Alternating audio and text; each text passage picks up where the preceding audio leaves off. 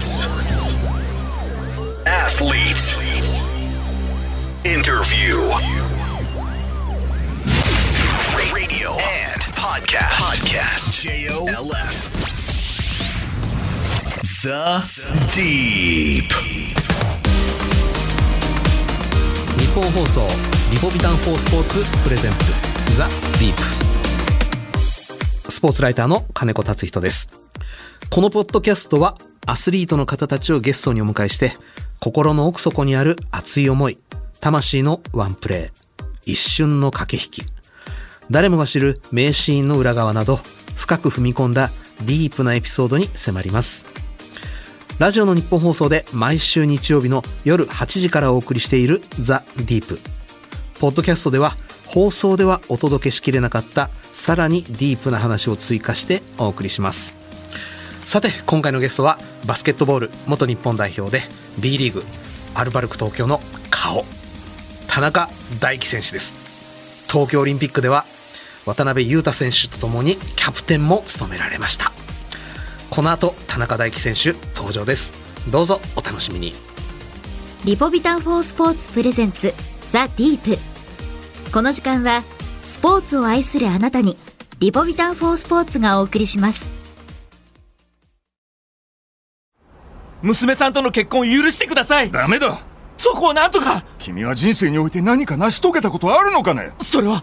努力もできないような奴と娘は結婚させん。一つだけ努力したことがあります。娘さんを愛する努力です。とでも言うのか？いえリポ D のシールだけはコツコツ貯めました。何？豪華商品を当てたこともあります。もちろん今日も飲んでます。よし。娘は任せた。リポビタン D のシールを集めてポイントを貯めようリポビタン公式アプリポイントチャージステーションに今すぐアクセス。ファイト一発!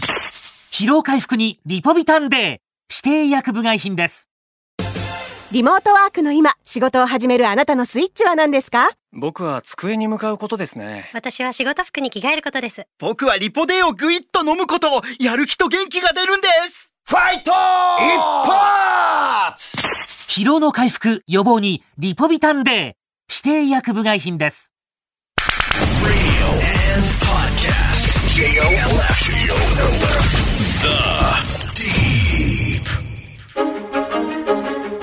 田中大輝選手は1991年生まれ長崎県の出身長崎県立長崎西高校から東海大学へ進学し大学3年生の時に日本代表に初選出されましたスピードや攻守ともに安定感のあるプレーが持ち味で大学卒業後はアルバルク東京に所属。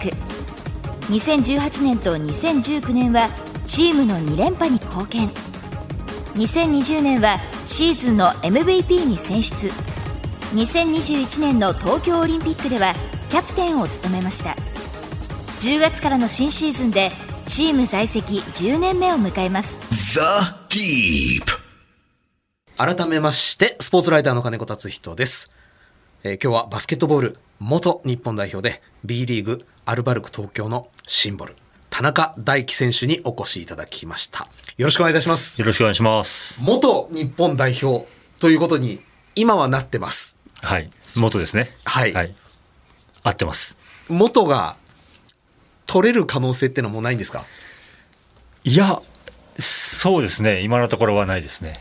まあまだ1年オリンピックから経ったか経たないかぐらいですもんねそうですね。はい。なぜ元にしようとし決断なさったんですか？そうですね。もまあ、東京オリンピックがこう開催されるとうん決まってから、やっぱりそこが一つ自分の中で、うんあの、大きい目標として、うんえーあって、うんそれに向かってやってたので、うんまあ、一区切りかなと、はい。まあ、最初から決めてた部分もありました。あー結果に関係なくそうですね。はい。どんな目標を立ててらっしゃいました？東京オリンピック。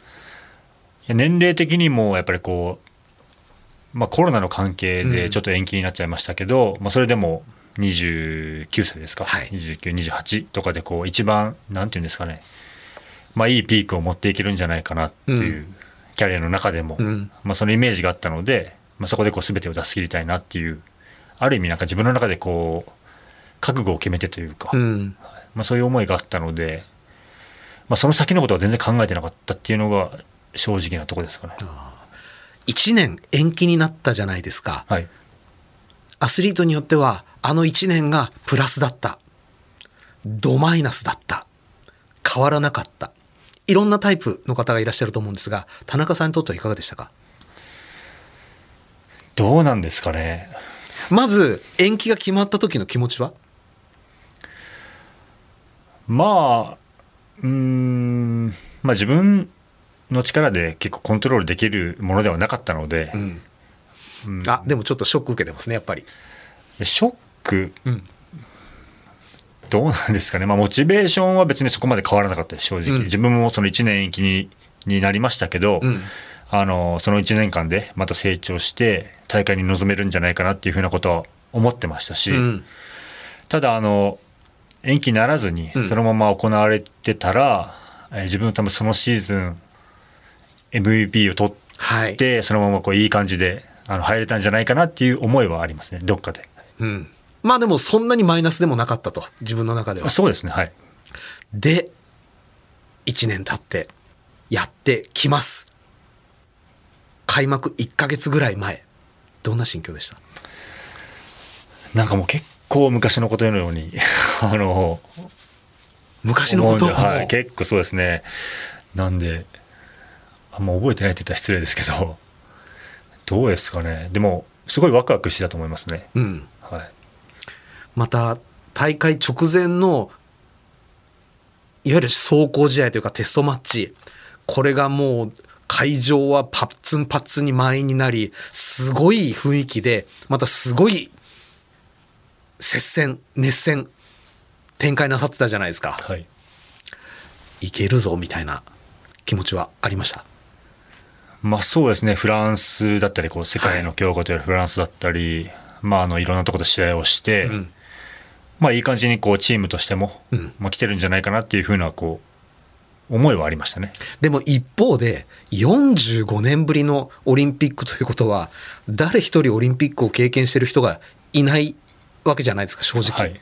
不安は？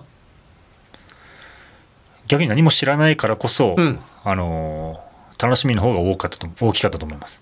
不安はじゃああんまりなかった？うーん、まあ、全くないわけではないですね、やっぱり。うん。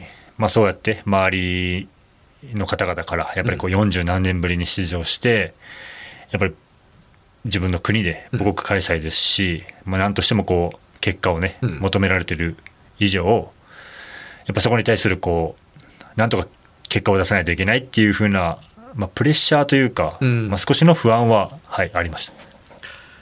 お客さんが見られないことになっちゃったじゃないですか。この決定が下された時は？やっぱり残念でしたね。うんはい。あのーせっかく、こう、自分の国で、やっぱりオリンピックっていうのは、あの、アスリートにとって、すごくこう、夢の舞台といいますか、うん。それこそ自分たちは、本当に40何年間出てないわけで、うん。そこのこう、ね、切符を自分たちの力、力というか、その、選ばれたメンバーは、自分たちが努力してきた、あのーもので掴み取ったわけなので、うん。やっぱりこう、まあ個人的な思いですけど、今までこうお世話になった方々だったりとか、うん。まあそういう人たちにこう会場でね、あの自分がプレーする姿を見てほしかったなっていう思いはありましたね。初戦、スペインでしたっけ？そうですね、はい。勝てると思ってました？チャンスあると思ってましたね。うんはい。で、競った展開になりましたよね。はい。やっていていかがでしたか？まあ個人的には、あまりこうちょっといい感じでうまく試合に入れなかったなっていう思いがうん。ありましたね。まあ、チームとしては、すごくいい戦いができたと思うんですけど、うんまあ、自分たちもどっかでこの勝つなら、この初戦が結構チャンスがあるんじゃないかっていうか、初戦でこう、なんとか、えー勝って勢いに乗りたいなっていう思いがあったので、まあ、負けてしまって少しちょっと残念でしたね。部外者というかファンとしては、あの試合こそもう超満員で、日本のファンの圧力で、スペイン人を圧殺したかったなと思って見てたんですけどね。そうですね。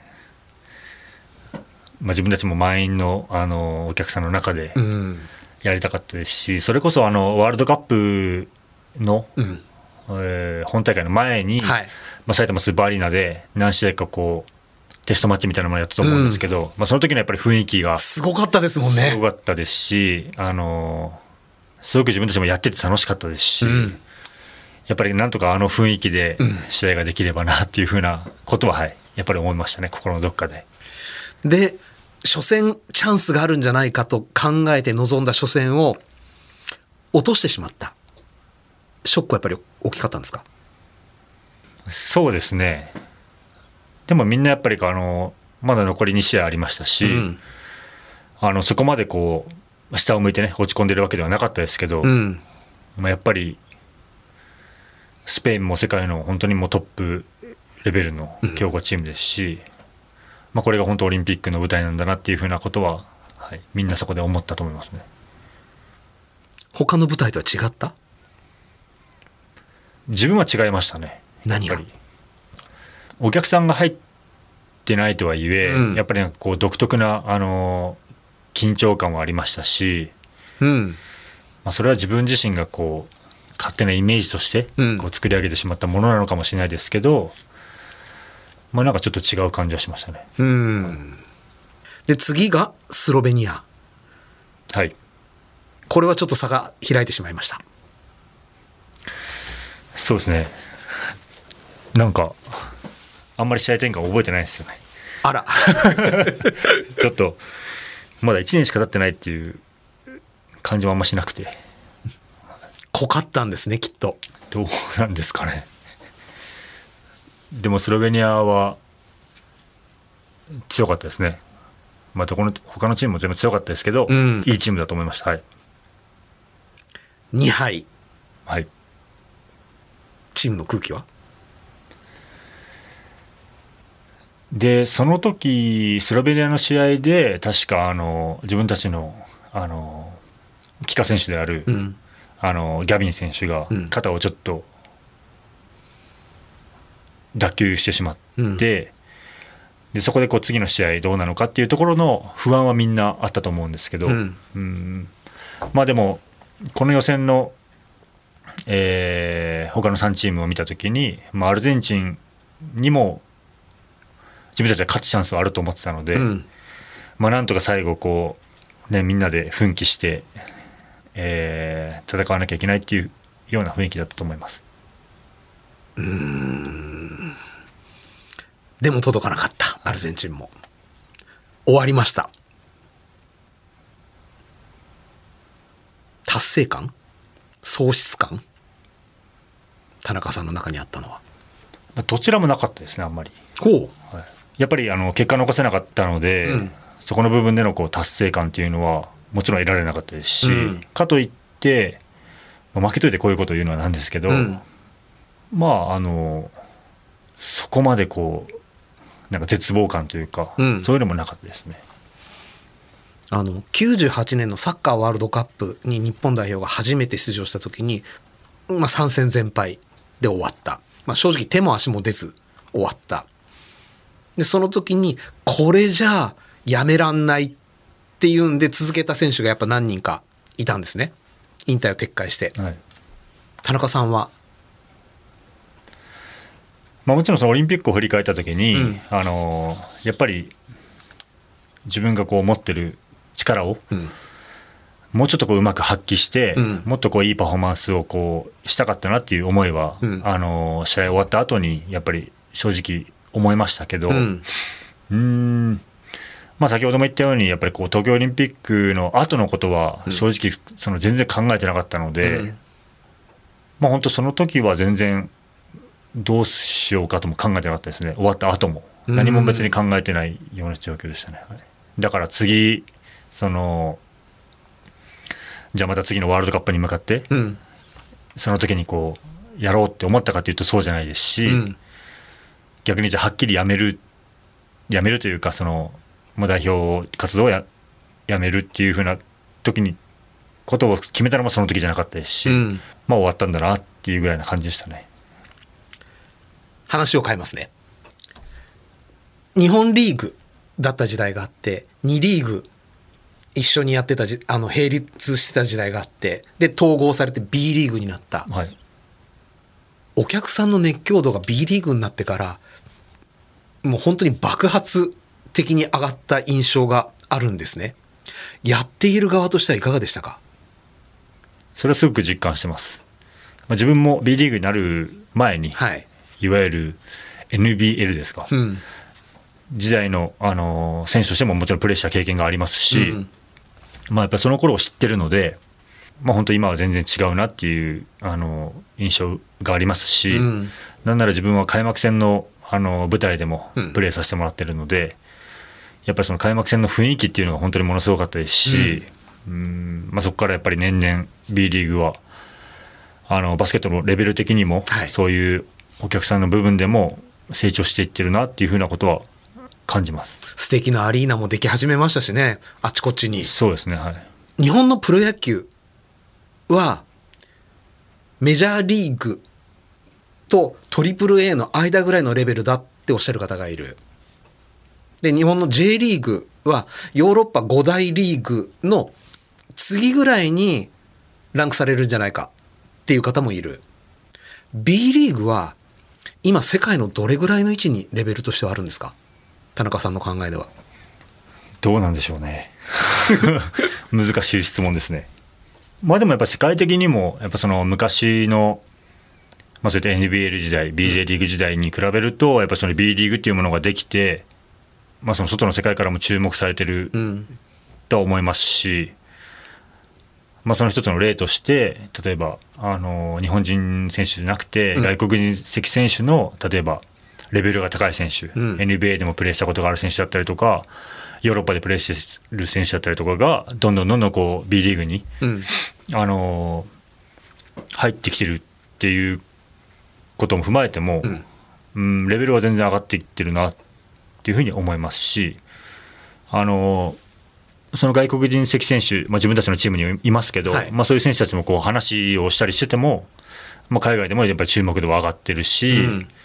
まあ、みんなそこでこうプレーしたいって言ってるあの人も増えてるっていうふうな話は聞くので、まあバスケットボールのレベルだけの話じゃなくてそういう環境の面だったりとか、そういうのも含めてもいいリーグにこうなりつつあるんじゃないかなと思いますね。田中さんのバスケットボールとの出会いは？小学校2年生の時に、まあ、当時通ってた小学校に、はいまあ、バスケットボールのこうクラブがあってうん。で当時一緒にこうよく遊んでた友達が、うん。まあ、みんなバスケットをやり始めたので、うん。まあそれにこうついていって始めたっていうのが自分のきっかけですね。小学校2年生の段階で、はい。背は大きな子供だったんですか？いや大きくなかったですね。あら。お父様、お母様は身長は？は大きいと思います。8 180と170だったんで、大きいですね。はい、じゃあ、いずれ大きくなることは大体、いやでも当時は全然何も考えてなかったです。うん。背が伸び始めたのは？は高校に入学してからですかね。まあ、小学校2年生でバスケットボール、友達に釣られる形で始めた。はい。そこからもうバスケ一筋。で当時は本当にその周りの友達と一緒にこう遊んでるっていう感覚が強かったんですけど、うん。まあ、そのバスケットボールクラブをこう、まあ、見てくださってるというか指導してくださってる先生もはい。野球上がりというか本人は野球をずっとやってらっしゃった方で。ぶっちゃけ素人。そうですね。で自分でこうバスケットボールをこう勉強しながら、うん。自分たちに教えていただいてるって感じだったので、なんかそこまでこう本気でこう上を目指してこうやってるようなどちらかというと楽しいから遊びの延長な感じですか、最初はそうでしたね。変わり始めたのは？変わり始めたのはやっぱり試合にこう出たりするようになって何年生？何年生ですかね？4年生とか5年生ぐらいですかね、うん。でやっぱりそこでこう負けたりだとか、うん。まあ、そういうのをこう繰り返すうちにどんどんどんどんのめり込んでいって、はい、でもう56年生ぐらいからはもう夢中でやってたと思いますね。中学も普通のバスケットボール部。そうです。はい。で、高校が長崎西。はい。進学校。そうですね。はいバスケットボールのために行った学校というわけではないわけですね。バスケットボールのために行きました自分は。あれ？はい。強かったんだ？強かったんですよ。進学校なのに。はい。そうなんです。じゃあ勉強も頑張って。で まあもちろんその進学校で、あのすごくこう頭のいい学校っていうふうな情報は持ってたんですけど、うん。自分はあくまでもあの、まあ、バスケットをこう、うん。いやりたいと思って行ってたので、うん。入ってみてですねその本当に圧倒されたというか 周りの雰囲気というか。あの、私立から推薦というか、バスケットボールで引っ張られるっていうような動きはなかったんですか？それがもうなかったですね。あら。はい。まあ、ももちろん声はあのーかけていただいてたんですけど、うん。自分の中学校の先生とあその長崎西高の当時監督だった先生が大学の先輩後輩でルートがあったわけだそうですねで自分のこう中学校からもうん自分の先輩がそのまま長崎西にこう進んでバスケットやってたりしてたので、うん。まあ、自分も自然とその流れで、はい、長崎西に決まりましたね。で九州はバスケットがすごくやっぱり高校強いじゃないですか。はい。でもちろんその情報は知ってて、うん自分もこう、まあ、福岡だったり、うんまあ、宮崎だったりとか、まあ、そういうところでやりたいなっていう思いはあったんですけど、うん。当時は全然そのレベルじゃなかったので、はい。中学を卒業するぐらいの段階では。そうですね、はい、だから声も全くかからなかったですし、うん。まあ、それだったらやっぱり長崎で一番こう強いチームに行って、まあ、全国大会にこう出たいなっていう思いがあって、はい、そのまま長崎に進進学しました。で、長崎西で試合に出始めたのは？1年生の時から出ましたね。おいおいおいおいおい。随分それはすごい子じゃないですか。いやいや言ってもあの進学校なので、その一学年にその当時は2人特別推薦というかそのスポーツで推薦で取れる選手が決まってて。進学校なのにそういうのがあったんだ。そういうのは一応はいありました。そうじゃないと自分入れてなかったんで、はい、なんでバスケットのその部員の、まあ、ある程度の他のメンバーはみんな勉強しに、あの長崎の市に入ってバスケットもやってるっていう感じでしたねでも1年からレギュラー。はい背も伸び始める。そうですねはいで、長崎西で全国大会に出るという夢は？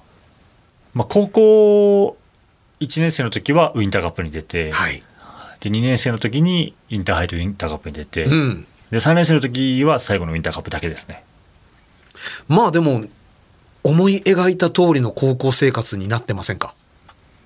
そうですね、はい、全国大会には出たいと思ってたので、うん。まあ、高校1年生の、まあ、できればインターハイも多分出たかったと思うんですけど、うん負けてしまって確か出れなかったですね。記憶が曖昧ですけど。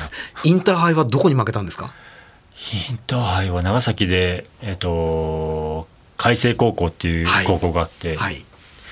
多分その高校がインターハイは出たんじゃないかなと思います。うる覚えですけど。大学進学に関しては、いろんなところからそろそろ声はかかったんじゃないですか？そうですね、まあ、あの長崎西に進学するときに、うん。あのもちろんバスケットをやりたくて進学して、はい。でその先っていう先のことっていうのは、うん。こうあんまり考えてはなかったんですけどでもはい。長崎西から関東のその大学のバスケの強いチームにこう先輩方がこう毎年毎年行ってたのは知ってたので、うんまあ、自分もこうそういう流れであの大学に進学できたらいいなっていうぐらいなこう漠然な思いうん。を持って入ってやってたんですけど、まあ、高校2年生のインターハイの時にそれこそあのいろんな大学の先生たちから声をかけていただいて、はい。でそこでこうある程度自分も次のレベルでやれるんじゃないかなっていうふうな思いは持ってました東海大学に決めた理由は？もうこれいろんなところで話してるんですけど、あのやっぱり一番東海大学の立川監督が自分のことをこう欲してくれてたというか一番一緒にやりたいとそういうこう思いが自分は伝わった気がしたのでやっぱり必要とされるところでやりたいなっていう、はい、思いがあって東海大学にしましたで、日の丸つけたのも代表、大学時代ですよね。初めての。大学3年生の時ですかねあの A 代表はってことですね。はい、声がかかった時はどうでした？いや、嬉しかったですね。うん高校時代も、あの、高校の当時の監督さん、まあ、自分の恩師なんですけど、まあ、日本代表に入って、うんこう、まあ、活躍しなきゃいけないってことをこうずっと言われ続けてきたので、まあ、高校時代からそうですね。で、その、当時はあんまり自分の中でイメージはしてなかったですけど、うんやっぱりそれをこうずっと言われてたので、どっかで自分の中に日本代表っていうものがありましたし、長崎西の中では有望な選手だったとはいえ多分その時点で田中さんと同じレベルの高校生って日本中いっぱいいたはずですよねもちろんです。はい。でも日本代表になれ日本代表で活躍しろと先生が言った、残るんだそれが。そうですね。こう、どっかにありましたね。言葉って大事っすね。特に信頼してる大人からの言葉って。はい、当時は本当にそうやって全国大会の経験とかも全然なかったですし、イメージは全然できなかったんですけど、でも高校のそのインターハイとかウィンターカップとかで全国的にもこうトップレベルの選手たちとこう試合をしたりとかした時に、うん。まあ、自分もこうやれるんじゃないかなっていうふうな思いは持ってたので。ほう。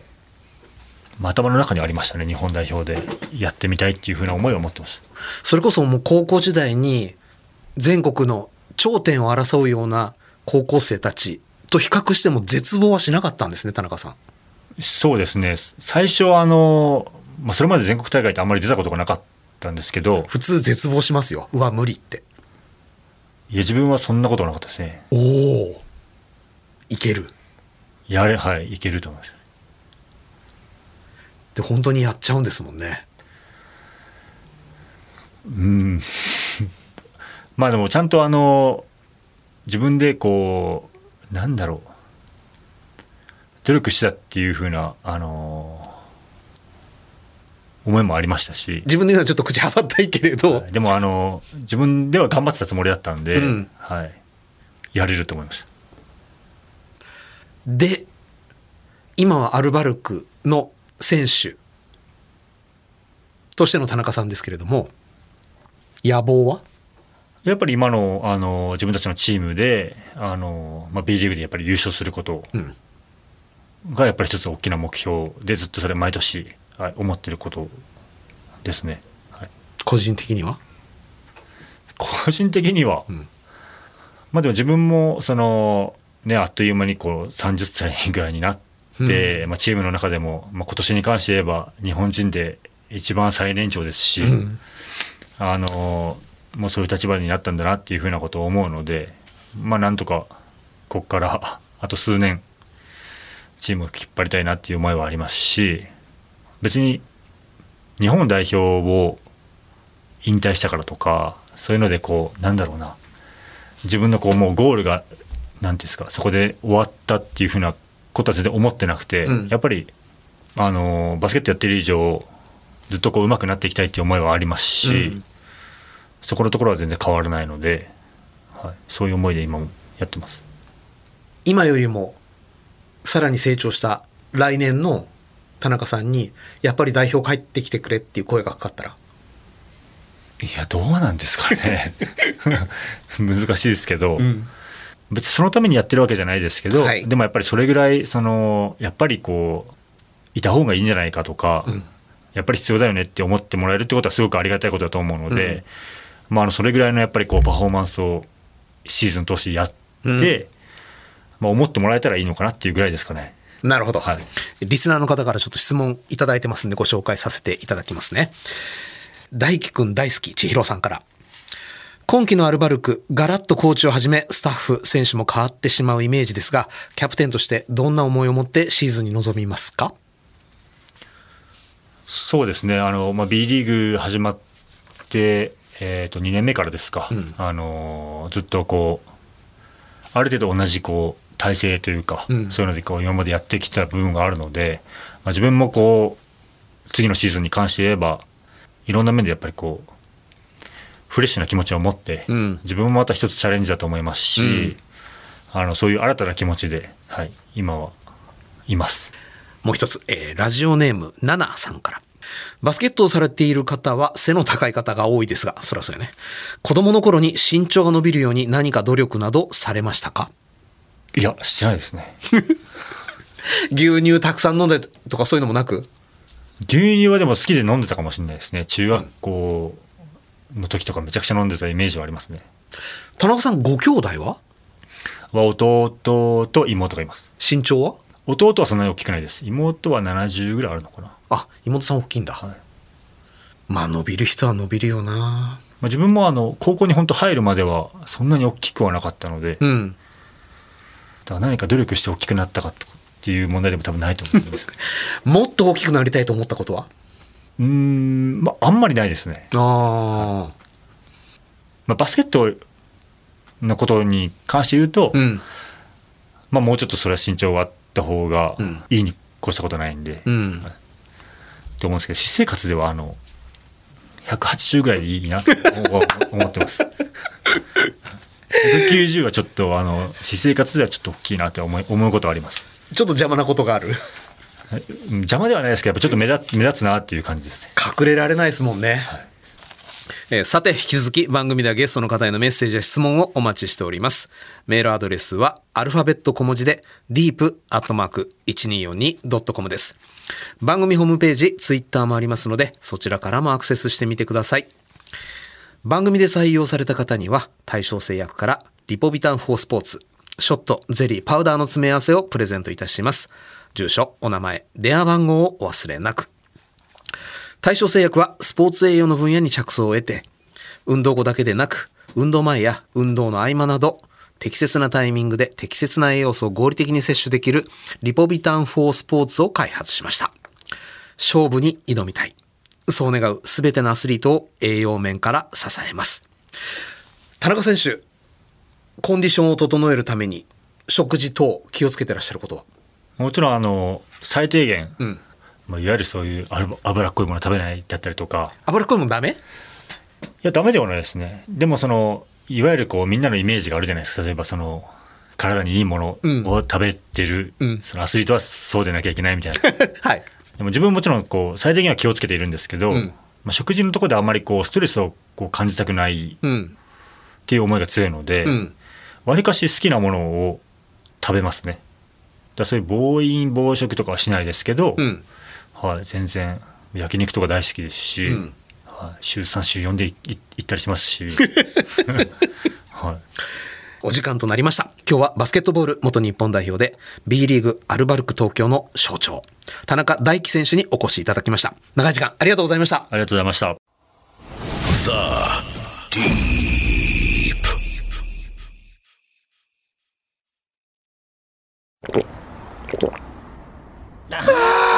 仕事前にはリポビタンデーだなそうっすね。じゃあ空き瓶捨ててと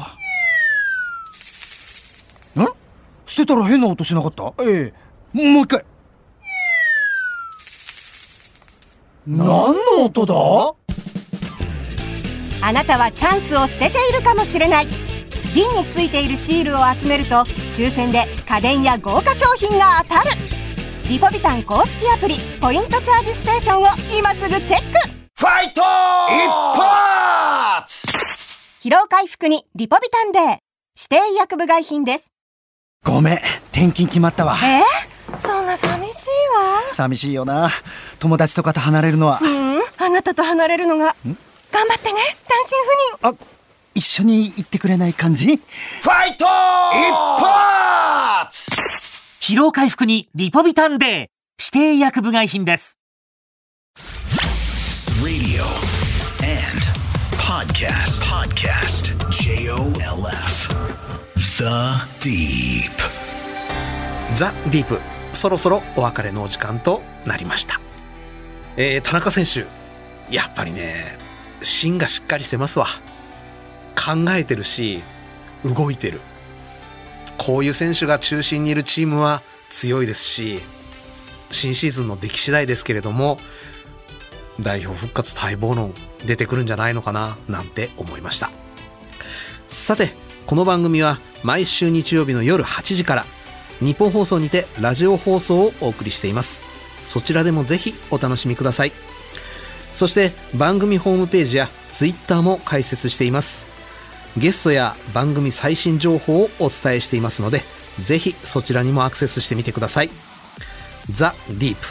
それではまたお会いしましょう。お相手は金子達人でした。リポビタン4スポーツプレゼンツザ・ディープ。この時間はスポーツを愛するあなたにリポビタン4スポーツがお送りしました。